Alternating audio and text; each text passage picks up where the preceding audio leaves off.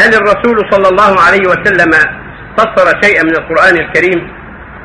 نعم فسر شيئا كثيرا من الصحابة وضح لهم شيئا كثيرا. كان يقرأ عليه القرآن عليه الصلاة والسلام ويبين له معناه تارة في المجالس تارة في الخطب وتارة يقرأ عليه القرآن ويبين عليه الصلاة والسلام ويحتاج الناس إليه.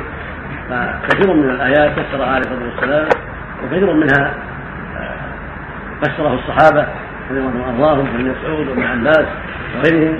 وهكذا التابعون على على ما ظهر لهم من الآيات الأخرى فإذا القرآن يفسر بعضه بعضا. ثم السنة تفسر ما خفي من القرآن. وهكذا يفسر بعض الكلمات بما علم من لغة العرب. فإن الله أنزله بلغتهم بلسان العرب. فالكلمات التي تتعلق باللغة تفسر باللغة العربية والأحكام. تفسرها الآيات الأخرى. فإن القرآن يفسر بعضه بعضا. وبعضها فسرت السنة عن النبي صلى الله عليه وسلم. نعم. مخاطب الرسول الصحابي الذي كان يصلي قال مثلا الصلاة ناداه قائل صلى يقول يا أيها الذين استجيبوا إلى رسوله اعتبر هذا تفسير؟ نعم من التفسير؟ استجيبوا إلى الرسول. نعم.